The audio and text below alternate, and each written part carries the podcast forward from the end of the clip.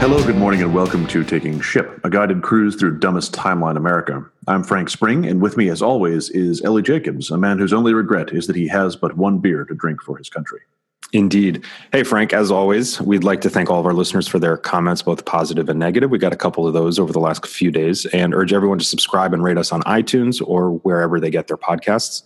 Please follow us on Twitter at @TakingShip, and that's ship with a P as in phrenology. Not to brag too much, but we think that the Twitter feed has gotten much better over the last few days as we have refocused on it. And we're also on Facebook, although we have largely ignored that as of late. We mentioned at the very abrupt end of last week's episode that we had gone on to have a lengthy conversation about single-payer healthcare. And since the Rosh Hashanah, the Jewish New Year, starts tonight, I'll be unavailable the next couple days. So we decided to post the single-payer episode as a standalone, and the timing is pretty good based on everything else that's going on in the world, in the country right now. So we'll get to that in a second, but we figured, because it is current events and it is related, we talk a little bit about the Graham-Cassidy bill and Jimmy Kimmel, because they're all sort of interrelated. So Senator Graham from South Carolina, Senator Bill Cassidy from Louisiana, they have proposed yet another Obamacare repeal and replacement. This is also a horrific bill, much like the previous bill, much like the previous Trump Care bill. The primary difference with this one is that it basically just block grants all the money to the states. So I'm not exactly sure that the country's going to be saving money on this. And it certainly creates disasters for people who, live in one state, work in another, commute between different states. I mean, it creates all kinds of different problems for, this is like the Federalist Society going overboard about federalism gone amok, so that their response is to just block grant to states. And a number of bipartisan governors have already come out against this. It from the early analysis, which at this part is very wanting because the Congressional Budget Office has not had time to fully score this thing. It looks like states like New Jersey and New York will lose significant amount of money. And other states whose governors, if you'll recall, several years ago decided to turn down free money from the government because they were so deathly opposed to Obamacare and a government takeover of healthcare, will suddenly start doing a lot better. Did I miss anything, Frank? No, that's pretty much. Well, it is worth talking about the fact that contained within this bill apparently are implications that there are certain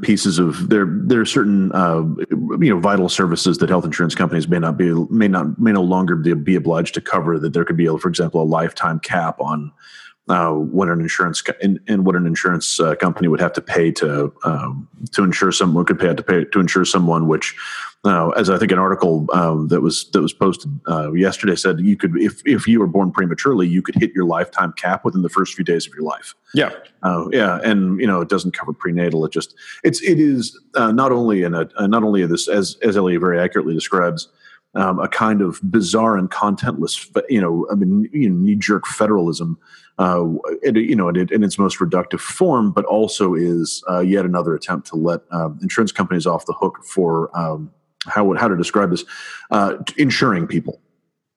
Yeah, that's kind of the real thing here. And from what the Trump administration has said about it, they clearly continue to not understand how insurance works. I think the quote was, people don't want to spend money for other people to get healthcare. They want to spend money for themselves to get healthcare. Yes, while that is true, that is not how insurance works. Yeah, the very essence of the, this is a frequent talking point, but it's worth mentioning. First, I actually dispute the accuracy of the notion that people want healthcare for their families and not for other people. Actually, I agree with that. Maybe I'm hopelessly naive, but the idea that America is this. God, we've got fucking problems, especially in the dumbest possible timeline. But the idea that America is now or ever has been such a staggeringly callous place. That we honestly are just sort of, that everyone is their own, individual Ebenezer Scrooge just flies in the face of history. And then also, even if we did believe that, that is not remotely how insurance works. And there's no point in pretending that it is. So we've been treated to a large number of just stupefyingly cynical talking points from various Republicans on this bill. Yeah, and the fact that they've got 48 are on board already. The only two no's thus far are Rand Paul because it doesn't go far enough, which, I mean, give credit to him where it's due. At least he's being consistent in some sense. And Susan Collins they can lose one more. Yeah. Or one more kills it. One more kills it. Yeah, yeah. One more kills it. So we'll move on. We'll get off this pretty quickly. But one thing, and we posted this on the Twitter feed this morning, Jimmy Kimmel, who a few weeks ago during the height of the Trump Care push, he had a son who had a congenital heart defect when he was born, needed immediate open heart surgery. And he was covered, and Jimmy Kimmel obviously got very emotional talking about this on air. And then he very quickly, smartly, both as a person and as someone who has an audience that pays attention to what he says, turned to the implications of the Trump Care bill and people like him, particularly the point being that were I not Jimmy Kimmel and didn't have good insurance and or could not afford this on my own, my son would be dead, all of which is true. To which Bill Cassidy, the self-same senator from Louisiana, who I don't know if I mentioned earlier, is a physician himself, came on his show and basically said that he was, created this Jimmy Kimmel test where any healthcare bill that he was going to support wouldn't have lifetime caps, wouldn't deny coverage to people with pre-existing conditions, and several other things. This bill does all of that. So Jimmy Kimmel did about a 6.5-minute monologue last night, tearing into Bill Cassidy and the bill. Smartly, it was not your kind of typical diatribe of just somebody angry. He actually made some very cogent, intelligent points about why the bill is evil, the people who are opposed to the bill, which is essentially anyone who provides you health care, all the hospital associations, all the advocacy organizations like American Heart Association, American Lung Association, American Diabetes Association. Everybody is opposed to this bill. And while at the same time, they're looked for a brief period of time, and I don't really know a lot of details. I don't know if a lot of details are out about it, that Lamar Alexander and Patty Murray were working on some sort of compromise Obamacare fix bill, which has now been completely shelved because Graham-Cassidy introduced this thing. Which again just shows some of the cynicism of the Republican Party, that there was an opportunity to actually do what they're there to do, which is either create new laws or fix laws that are in current existence. And that has all been shelved because Graham and Cassidy pulled this, no, we're just going to blow up the whole system out of their asses. It's worth watching Jimmy Kimmel's monologue. It's absolutely worth taking a couple seconds and calling your senator and congressman if this does get through the Senate. And importantly, this is all on a very, very tight timeline because of the government fiscal year ends at the end of September, which means the budget reconciliation process, which is how they would only need 51 votes to get this through the Senate, essentially disappears as a rule. And then it would revert to needing the full 60 votes to pass through the Senate. So the Democrats are looking at ways to delay this through the end of the month. Having some of the Jewish holidays may help some of that. But regardless, pick up the phone, go to a rally, do something. That's the important thing here. Do we want to talk about the UNGA, Frank, and Rocket Man and destroying North Korea? Yeah. I think it's hard to think of what I was just rereading. I'm just rereading the text of the speech now. It's hard to think about what we would necessarily say about this thing, right? Like it's a fucking catastrophe. Quickly, just because there's the one comment that Eli Lake, who is more or less neoconservative columnist for Bloomberg View, but is very intelligent and has very smart columns, and he's worth reading on a pretty regular basis. His column about the UNGA speech, he made mention that it was that listening to the speech, if he closed his eyes, it was like sitting in a Weekly Standard editorial board meeting. Yeah, I mean, this was a speech that was completely divorced from reality in any meaningful sense of the term. Like it reflects, I think, a fundamentally. What struck me is sort of how weird and sour it was, even for Trump. Trump is one of the few politicians I can think of who would be capable of an act of such sort of brazen internal contradiction as beginning a speech in praise of the Marshall Plan and the rebuilding of Europe, and then proceeding basically to take a position that is, you know, all of y'all foreigners best piss off. And just, it is, I don't know if it was more dangerous or just more unbelievably stupid, or kind of what the powerful combination of the heady mix of those two flavors is. But I mean, this was. I wish I could say I was surprised. We know what he is. It is nonetheless, it's important that we retain our capacity to at least be, a little surprised and a little disheartened when the president of the United States gets up before an assembly of other world leaders and makes and appalls there's a great picture of the delegation from Zimbabwe, and manages to appall them with his monomaniacal ravings about his own importance and the importance of his country overall. Like, if you have pissed off the good people, if you pissed off the representatives of the Mugabe government with your self-centeredness and myopia, you have done something truly remarkable. So kudos to us.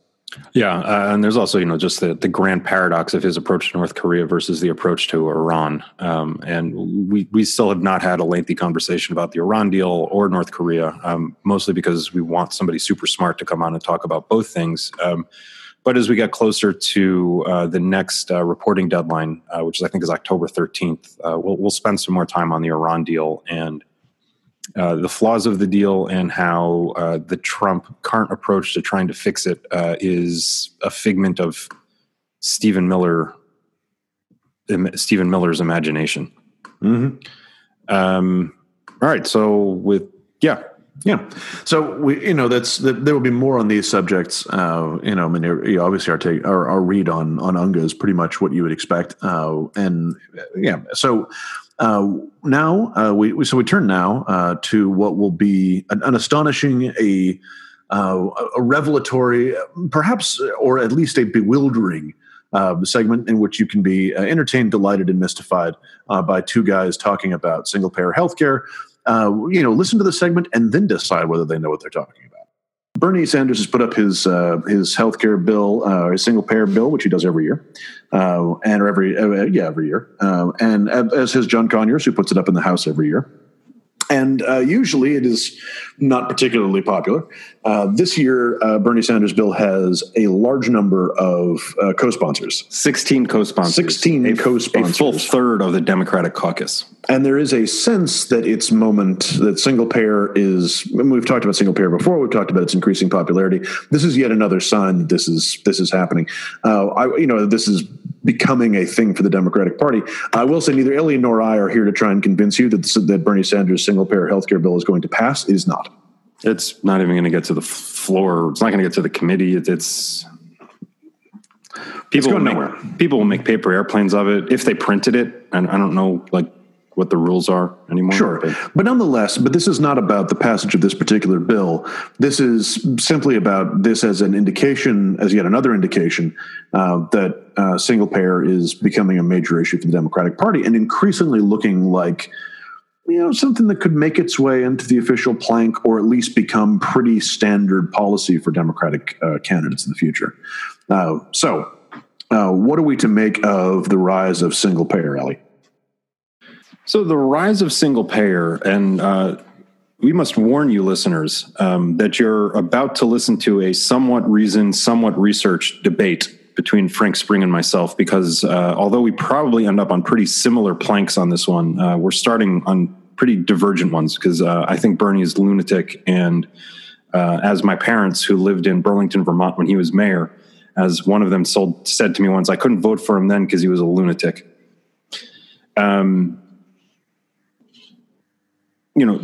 Single payer is a nice idea. Most first world countries, first world economies around the world have some version of single payer. Again, it's important to differentiate exactly what that means. For instance, some countries, I'm thinking particularly of Israel, there is universal coverage as a right, which has a single payer aspect to it, but then you can buy private insurance on top of that. Which most people do, but still you're not going to go bankrupt if you have to have your tonsils removed. And that's sort of what it boils down to. So, Frank, maybe the way we do this is you know, in terms of kind of how popular it is. And again, think of polling what you want, what you don't want. You know, for instance, 90% of the population supports background checks, 60+% of the population oppose a border wall, and 56% of the population say America should, quote, discourage the use of coal, yet we have a president and a Congress that oppose all three of those things. So there was a July Quinnipiac poll that said, that suggested there's 51% support for single payer and 57% support for something called Medicare for All. Those numbers drop by anywhere from 15 to 20% once you start actually explaining what either one is. But the idea of single payer is essentially the government becomes your health insurance company. It all comes from the government, and that's it. There's no such thing as health insurance companies anymore. It's, you know, Medicare for all, but not really, because Medicare would be completely reinvented. Bernie Sanders, he's starting with the premise that over the next, what was it, Frank, 10 years? 10 years. 10 years, this Medicare would be expanded to include everyone. And over that course of time, the healthcare industry, the health insurance industry would be decimated. And, you know, I just did some quick back of the napkin calculations. The market capitalization of the health insurance companies is probably about $2/3 trillion.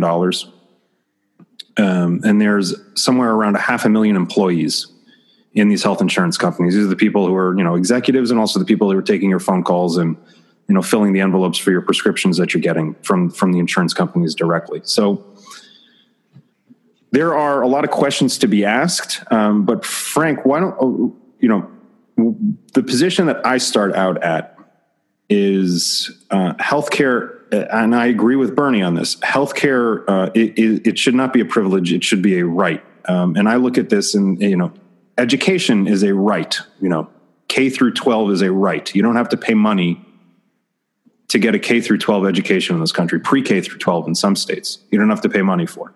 And obviously we can argue about, you know, those kids are covered by health insurance through CHIP and other things. Fine. That's not important. The idea is that there are some aspects that we as a society have deemed so utterly necessary to get ahead that it is a right, not just a privilege, education being one of those. So my primary question when looking at an insurance scheme is, how are you going to achieve universal coverage, which the ACA is still yet to do. Any plan the Republicans have puked up, actually made it significantly worse. And then I have two secondary questions. And there's, you know, a third one, actually three secondary questions. One, how will you ensure a better outcomes than the current system has? How are you going to make it more efficient?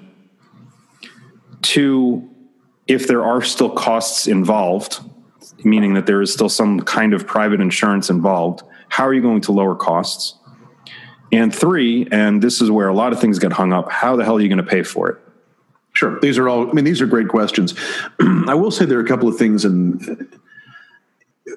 Yeah. So the first question is, how do you, you know, what if the broad question that we're trying to answer is, how do you ensure that everyone has access to healthcare? And the reason that single payer is gaining in popularity is that appears to be the only way that's on the table right now. The ACA leaves what's it, 24 million people without health insurance. That's a lot. And improving it could probably narrow some of that. But incremental improvements to the ACA aren't going to get to that 24 million people. So single payer in some respects is really the only way to, I mean, there's no incentive not to have health insurance. You are automatically enrolled in it. So every citizen is automatically enrolled, and you've seen, and you know, we've seen automatic enrollment schemes of various types for other elements of government. There are automatic voter registration rules in certain places. You're enrolled in Social Security. You're born. Exactly right. As soon as you're born, you're really. Thank you. That's a perfect example. Forgive me. That's exactly right. As soon as you're born, you're enrolled in Social Security. So, you know, you're going to have to take people who are now. Those of us who are our age or younger are likely fucked from that. but you are enrolled. But you're enrolled, yeah. So you know, and you're essentially your health insurance number, you know, your insurance number simply becomes your Social Security number. I'm not saying it's going to be the exact same thing for security reasons, but you take my point, right? Like you can enroll all of these people. How are you going to get better outcomes? Well, according to Apple, it'll just be your face. It'll just be your face. That's exactly right. You'll just be scanned in every time you go in. Because nothing bad has ever come from that. You just know that you just know that the facial recognition thing is somehow going to be racist. I haven't figured out how yet, but it's going to be. But turning to the broader, to like a very obscure ethnicity too. It's not going to be like black white. It's going to be like Papua New Guinea or something. Yeah, it'll innovate. It'll disrupt racism. If we've learned anything about Silicon Valley over the last week, and this is between Facebook, you know, selling ads to anti-Semites and colluding with Russia to throw the election, Silicon Valley will find a way to screw something up. Oh yeah, the people that have declared some sort of private sector fatwa against bodegas. That's my absolute favorite, and by that I mean it's one of the worst ideas I've ever heard. I mean, if you want to sort of talk about people who are trying to fix what ain't fucking broke. All right, well, let's get back to the thing. Let's get back to single parents. Talking about fixing that is things broke. That is broke. Yeah, things that are broken. Yeah, exactly. That was what we call a good transition. There we go. Now we're heating up now here in the third hour of this podcast. How do you ensure better outcomes? This is a more technical discussion. I will say the data on this is quite clear and quite dispositive. Not only that outcomes are better usually, and there's a divergence here. Some systems produce some single payer systems produce better outcomes almost across the board, right? That they're, you know, I mean, for almost anything that could possibly go wrong with you, you want to be in a single payer system.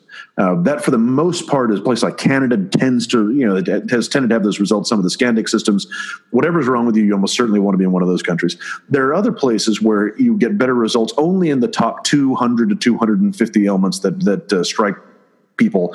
If you start getting into the really rare and strange stuff, then your outcomes might get better if you were somewhere else. And I think that the NHS in Britain is one of the top 250 things, which incidentally, you're talking about stuff that affects about 95% of the population, a little bit more than that, I think.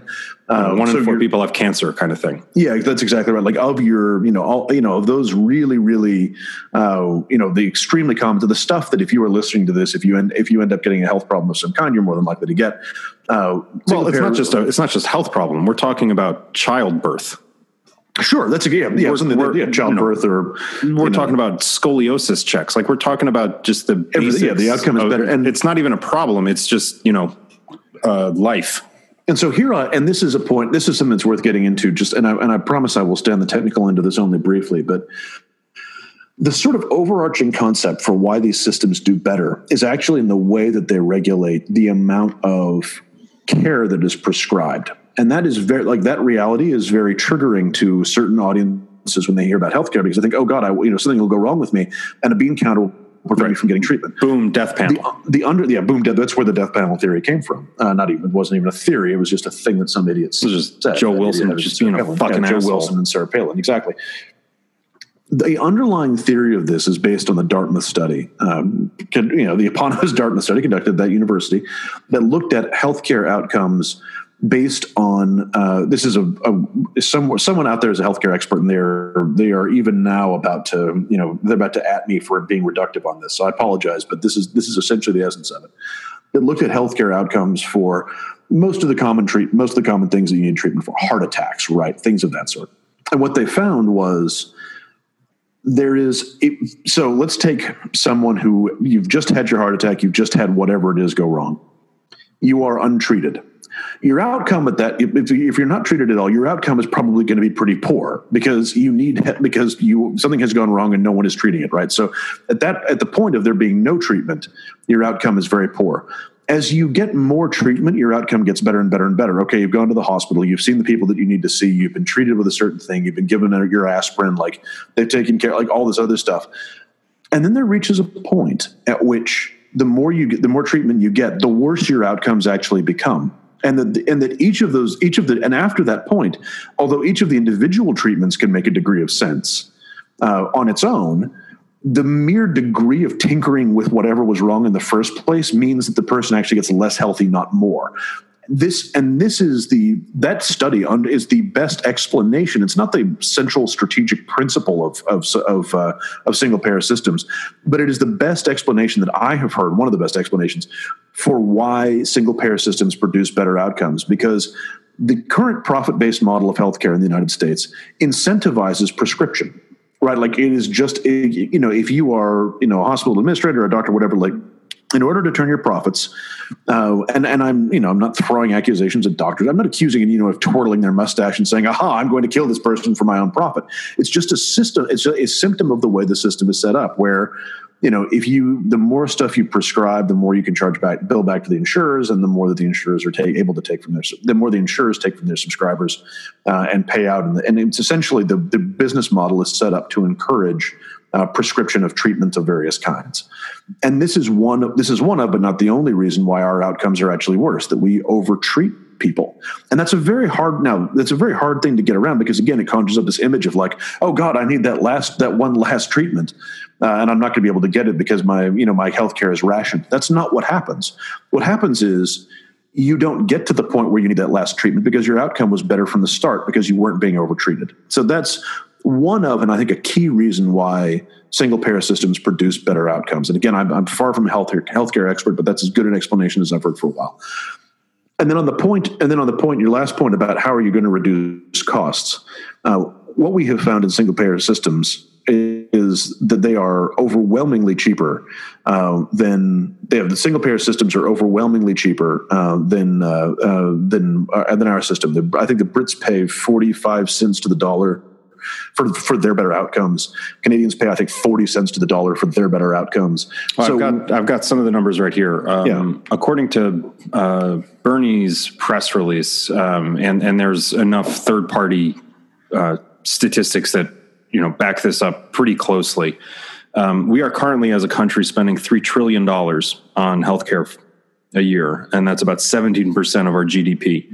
And here's the number that got me, and I didn't really, because I can't do that much research for this podcast. The number that really struck me is that we're spending over $2 billion, $2 trillion of that. So, 65+% of that on the publicly financed aspect of healthcare. So Medicare, Medicaid, CHIP, et cetera, et cetera, et cetera. Which that means one of two things, right? Or it could mean a number of things, but in my mind, it means one of two things. It means either one, that those publicly financed healthcare things are incredibly inefficient with the amount of money that they're getting, or two, they are incredibly efficient and more people should be on them. And the private insurance is a disaster. I mean, there's something like, right, there's the number that floats around. It's somewhere in the realm of 165 to 180 million people currently have employee-sponsored healthcare. This is the "if you like your care, you can keep it" thing.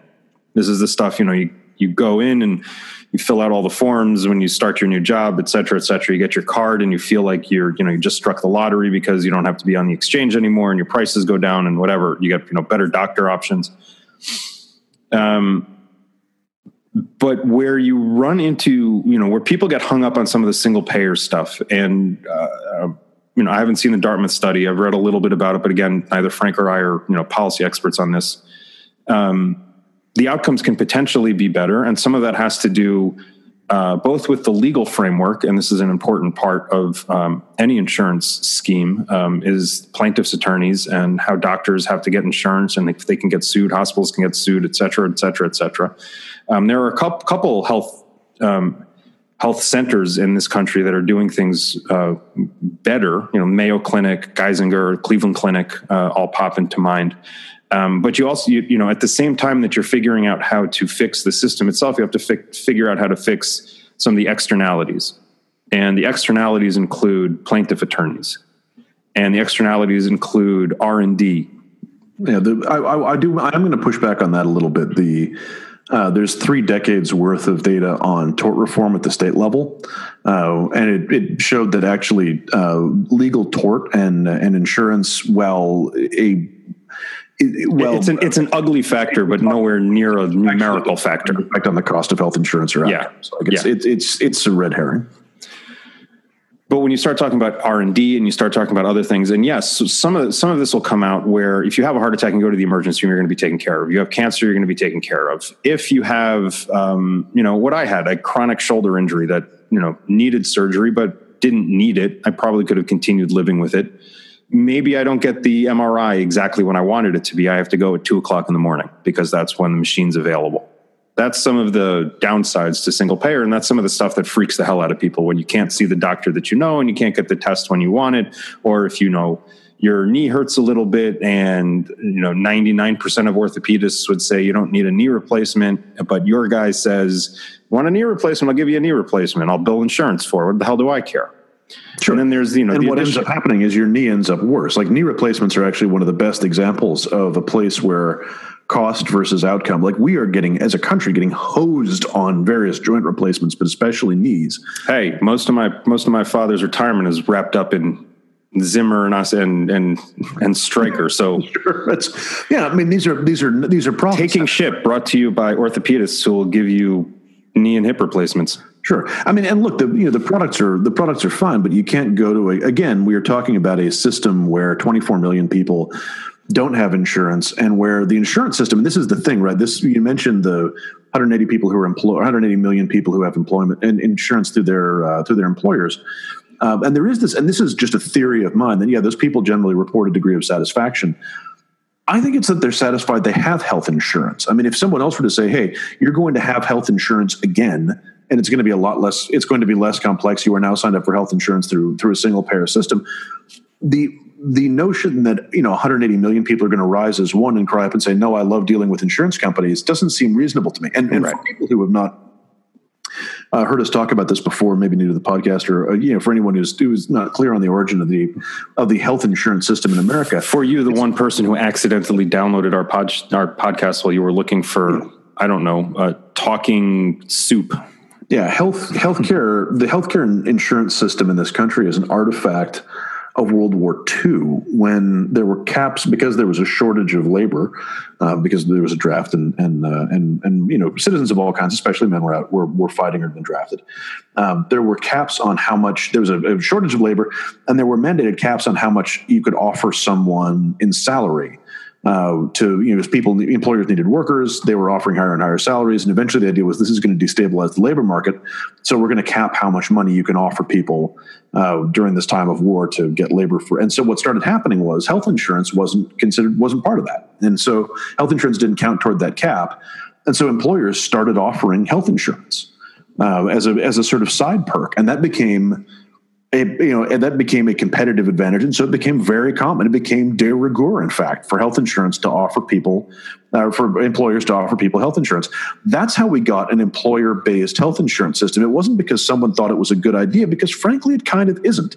If you've worked for any organization of any size that's obliged to offer health insurance, you know that there's someone in the office who spends an enormous amount of their time dealing with health insurance companies, enrolling people, unenrolling people, negotiating, dealing with the myriad bureaucracies of several different healthcare providers.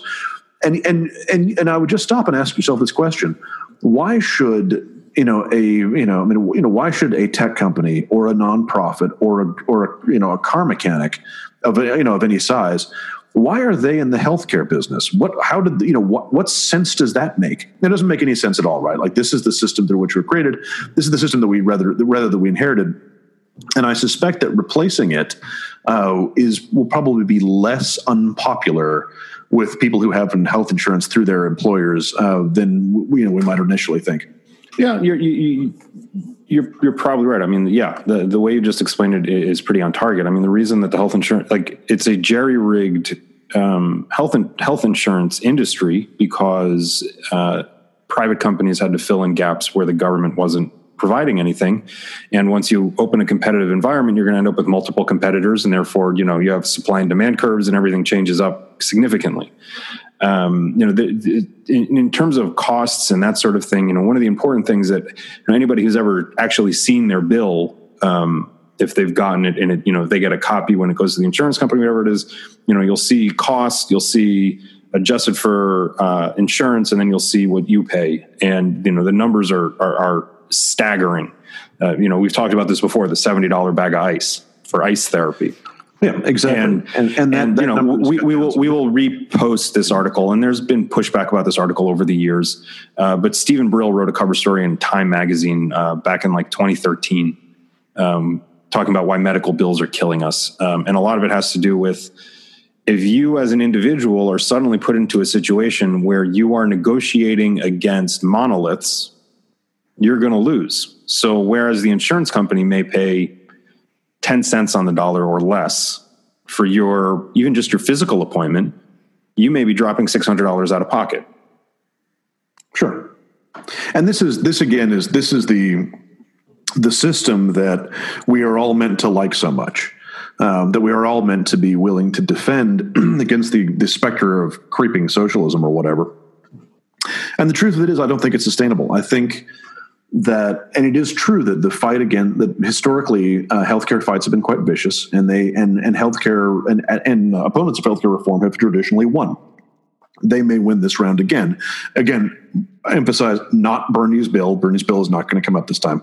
But when the culminating point of this particular round of healthcare reform fight, when it happens, it's possible they may win again. But I think that, there is something instructive about the way this debate is being shaped now, and about, a sense that we, the experience of healthcare in this country has not been that good. It was not great pre-recession. It has certainly been bad post-recession, as you've got all these people whose healthcare situation is destabilized. And the idea that the healthcare system is not working is more popular in the political lexicon than ever. Although again, it's hard to say exactly how deep this is. It is true that that single payer support drops when you start talking about what its consequences are. Well, there may be higher taxes, it'll cost a lot of money. That is all true. That is done when that messaging is tested, not paired with arguments for single payer. So it's, do you support single payer? Yes. Would you support single payer if it turned out that it cost $32 trillion? Oh, I guess not. But or that people may have to take high taxes. Well, I wouldn't support it then. Would you support it if it meant higher taxes if it meant specialized higher taxes on people who make more than $500,000 a year, $250,000 a year? Which is a lot of how Bernie's bill is laid out. Yeah, it's meant to contrary to some of the criticism, he actually did lay out how he was going to pay for it. I mean, Most of how he's going to pay for it is insane, but.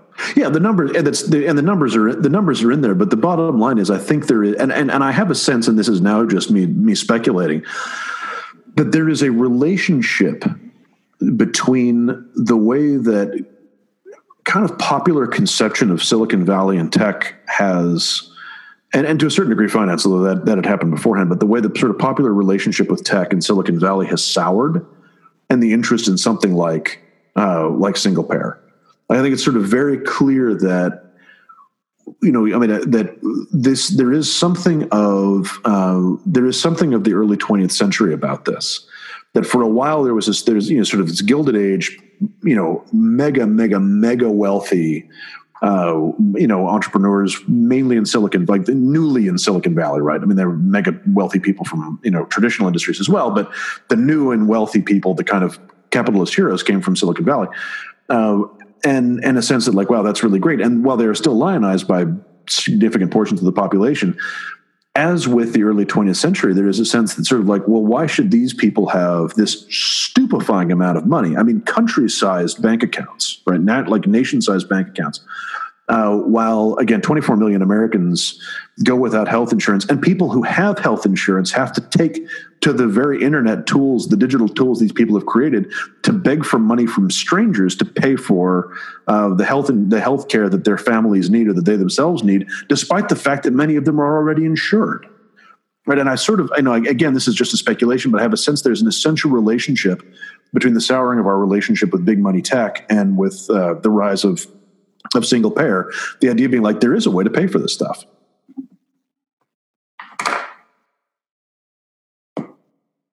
Gilly, you're muted. Balls. Saying kind of where we started with this, some of the goals of single payer, particularly universal coverage, is something that, and I'm going to kind of shift where we're going in this conversation more towards kind of some of the more practical political aspects of it. And then we can wrap up this Titanic ship doomed to hit every iceberg possible. Universal coverage is something that I think everybody in the Democratic Party agrees on. I'm not entirely sure, but I think it was in Hillary's platform at the convention this year. Everything, everything was in the platform convention. Yeah, I'm pretty sure getting rid of the Second Amendment was in the party platform this year. But I think this is what it kind of boils down to. You know, again, it turns to some of the politics, and again, we cannot stress this enough. Bernie Sanders' bill, unless we actually do hit Mount Everest peak of dumbest timeline America, will never be something that you will ever hear about again until the 2020 primaries, when Gillibrand and Booker and Murphy can talk about how they supported it and nobody else did. And again, you know, of the 16 members of the Democratic caucus who signed on to this bill, to misuse a great Jon Stewart quote, I only know three things. OJ did it. Empire is the best of the Star Wars films. And the 16 members of the Democratic caucus who signed on to Bernie Sanders' bill will not be president of the United States in 2021, sorry. That is possible, but the relationship between your third and whether any of them will be president or not is not causal. Probably not, but I wouldn't eliminate it completely as a possibility. But, you know, okay, so going back to some of the politics of this, and we've touched on this in various ways during this very unstructured conversation we had here. This is what people want from health insurance. They want to be covered, first and foremost. They want it to be at a fair price. And whether you can explain it that, you know, you're, instead of paying $5,000 a year in health insurance premiums and with a huge deductible, you're paying $6,000 a year or more in taxes. However you want to explain it, you know, the money evens out, whatever it is. They want it at a fair choice. They want choice in their healthcare. They want to be able to go to the doctor that they want, and they want accountability in their healthcare. And finally, they want good outcomes. Those are the five things that people want when it comes to healthcare. And I'm not basing this on polling data. I'm just basing this on common sense. And politically, single payer checks a lot of those boxes. Choice, and the choice part is really the important one, because if anybody remembers the Harry and Louise ad from '93 that there were, you know, Republicans and the healthcare industry ran against Hillary Care version 1, it was about choice, that you can't go to the doctor that you want and all your bills went up. And that will likely be the exact same attack line if this thing should actually go from, you know, even into a committee hearing, which, you know, as frank as you've said, is. But when the day comes, that will be one of the attack lines. Yes. Yeah. And you know, I'm on the record on this podcast as saying several times now that if, you know, Dems take the House this fall, which I don't think that they will, and, you know, keep it close in the Senate or even gain control of the Senate, we're likely looking at some kind of single payer by 2026. Sure. Regardless of who's in the White House. The point is the moment will come. There will be a debate on this. And further to your point, when the moment comes that we actually battle is joined on the question of single payer, yeah, the Harry and Louise ad style of you know, that argument is going to crop up. The doctor choice thing is going to be a challenge. That was a problem for the ACA. Yep. It will continue to be a problem. I think, not being able to see your doctor is important to a lot of people. That's going to be a major issue. It is not an issue that can't be overcome, and we actually saw that with the ACA. And it's not. I would say that one thing that you're going to start running into is maybe not so much in the general practitioner world, which there should be more of. And this is something I meant to bring up a little bit earlier. When you talk about the outcomes in other countries, all those other countries, and I don't know if this is because of the healthcare system in this country or not, people in those other countries are in better health than Americans. Yeah. We are morbidly obese, out of shape, take terrible care of ourselves. And this actually talks to some of the knee replacements you were talking about. People are getting knee replacements instead of losing 30 pounds. Sure, and that's, I mean, there's some lifestyle stuff there that I think you know, a system that could do things like that is incentivized to prioritize preventative care would probably help with something. It's not going to do away with the problem, right? Like, well, I mean, that's some of the idea behind that was determined, but that was one of the prongs behind the ACA. Yeah, but a lot of single payer systems do prioritize, because again, no one's going to make a buck. If you make more money off, and this sounds like I'm accusing people again of twirling their mustaches and condemning people to death out of a sense of evil. That's not what's happening here. What I'm saying is the system is incentivized. The healthcare system is incentivized to value that knee replacement more than it values, counseling about exercise and diet, right? Because, or the various other forms that preventative care can take, because you make more money off the knee replacement than you do about preventing the knee from going to shit in the first place. That's not a perfect example of what I'm talking about. No, but yeah, you get more money for treatment than you do for prevention. Yeah, but at the same time, you know, I want the orthopedic specialist who, you know, went to 4 years of med school, did, you know, 3 years of residency, and then did 5 years of fellowships to become the best in his field.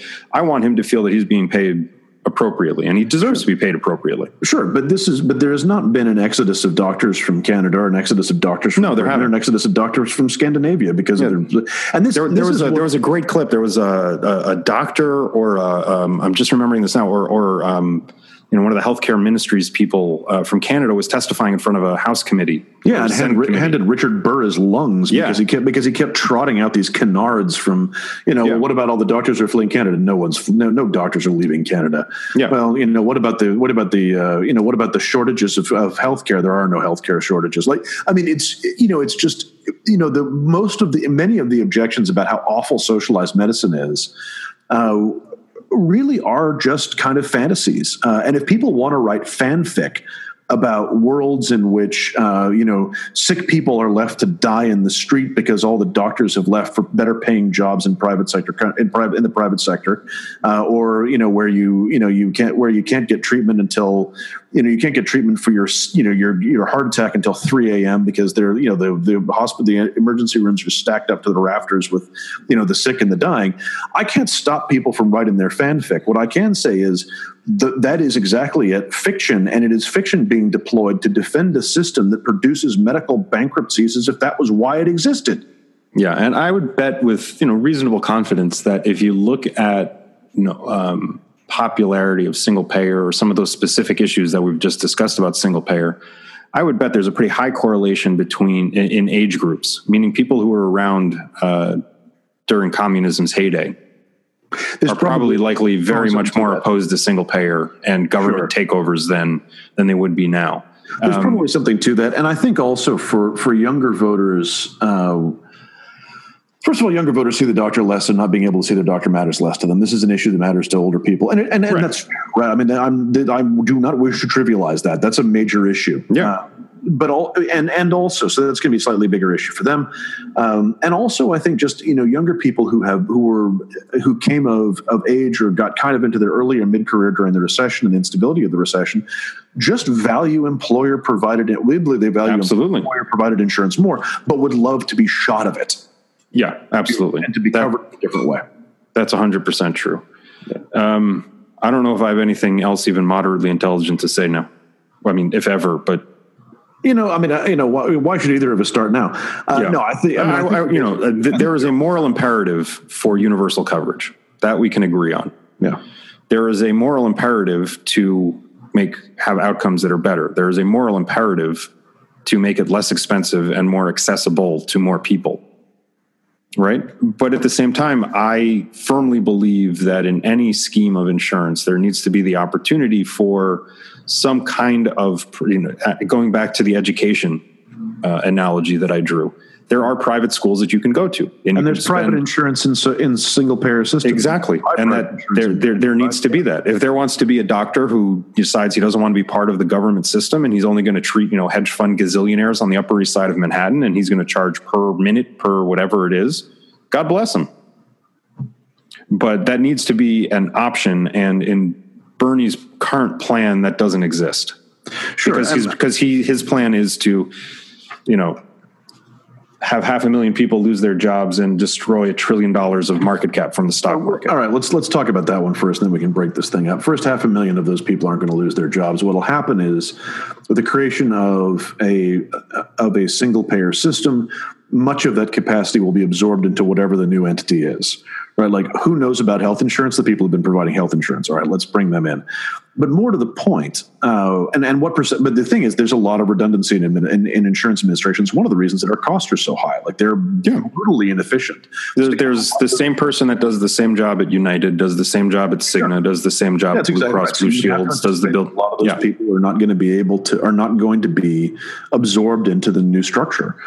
Because the new structure, in spite of, you know, the fever dreams of some of our libertarian friends, the new government structure is going to be a lot more efficient than this incredibly inefficient market structure that has popped up. So that is, and how you deal with the decline of that industry is a major issue.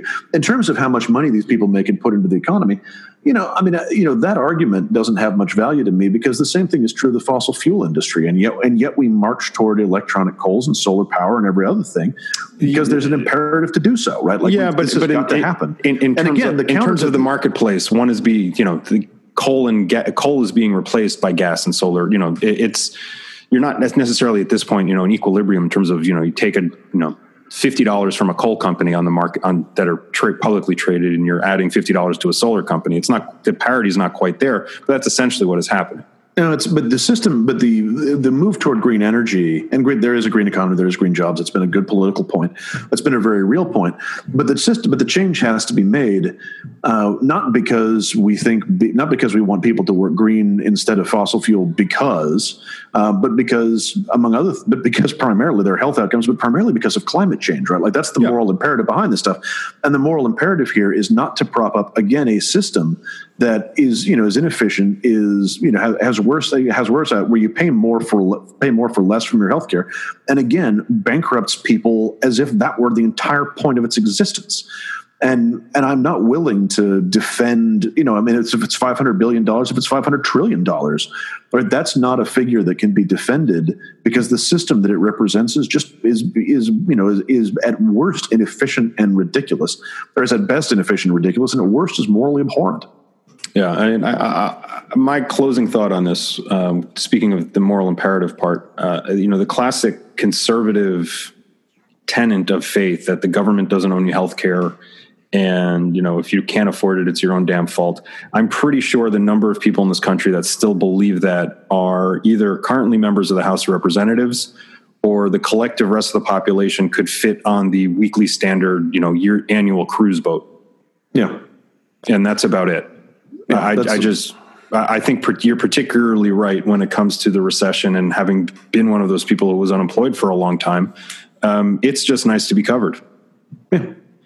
Yeah. And the simplicity. So here's my closing point that I don't think you can make politics out of. Maybe you can, but I think is something that people don't understand. We didn't even get into how this is going to affect their Democratic Party long-term, but that's probably for the better. Yeah. Maybe just as well. The simplicity of the system is a selling point that we underemphasize. Because the idea, with a single payer system, from the consumer perspective, you have to deal with your provider. That's going to happen, but you don't have to worry about changing providers. You don't have to endlessly go through the process over and over again. You're just covered. It just sort of happens, and there's no interlocking set of systems that you have to use your own time to sort out. There's still administration. All human systems are like this. I don't know that this is necessarily a way to make political hay out of this, but it is a virtue that I think we have not particularly well understood. And I honestly think that there is a value, there is maybe a political value to simplicity over choice in this case. We'll see. There might be, one question that I will leave out for our listeners, hopefully, that there is some budding healthcare policy wonk involved, is I'm curious as to what percentage of healthcare advances around the world are because of the United States, and what percentage of those advances are private versus the National Healthcare Institutes or the CDC or that sort of thing. This is an excellent question. I would love to have someone who knows something about it answer it. Let's reframe it a little bit. Whether America's medical innovation in the event of single payer. Yep. And I'm happy to leave it there. All right. Thank you for sitting through Frank and I displaying our ignorance about single payer, about the healthcare system as a whole. Thank you for joining us. Please be sure to subscribe and rate us on iTunes, and follow us on Twitter at @TakingShip, and that's ship with a P as in propensity. And please check out our new Facebook page as well. And if you would be so kind to leave a review on iTunes or a comment on Twitter, we are considering having some T-shirts made. And if you'd be interested, please let us know. With that, Frank, where are we headed? This week we head for Nibiru, also known as Planet X. This is according to some extraordinarily reputable numerologists, and we like our numerologists reputable. This planet will pass very close to Earth on September 23rd, provoking cataclysmic events that will essentially end the world as we know it. The evidence for this is apparently the overlap of astrological events and significant numbers in some of the more apocalyptic bits of the Bible. NASA insists this is a hoax. They insist that it was a hoax the last time it was supposed to have happened, which I think was 2003.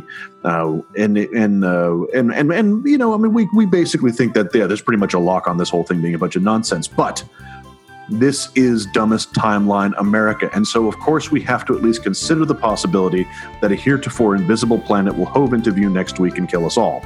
And Ellie and I are not taking this lying down. With heroic intent and salvation in our hearts, we're headed into space to track down Planet X and reason with it. You don't need to do this, we'll say. Surely we can come to some kind of accommodation. And thus we shall avert the apocalypse through enlightened discourse and a mutual understanding of one another's values. It can't possibly fail. Friends, we take ship now for Planet X. Take care, everybody.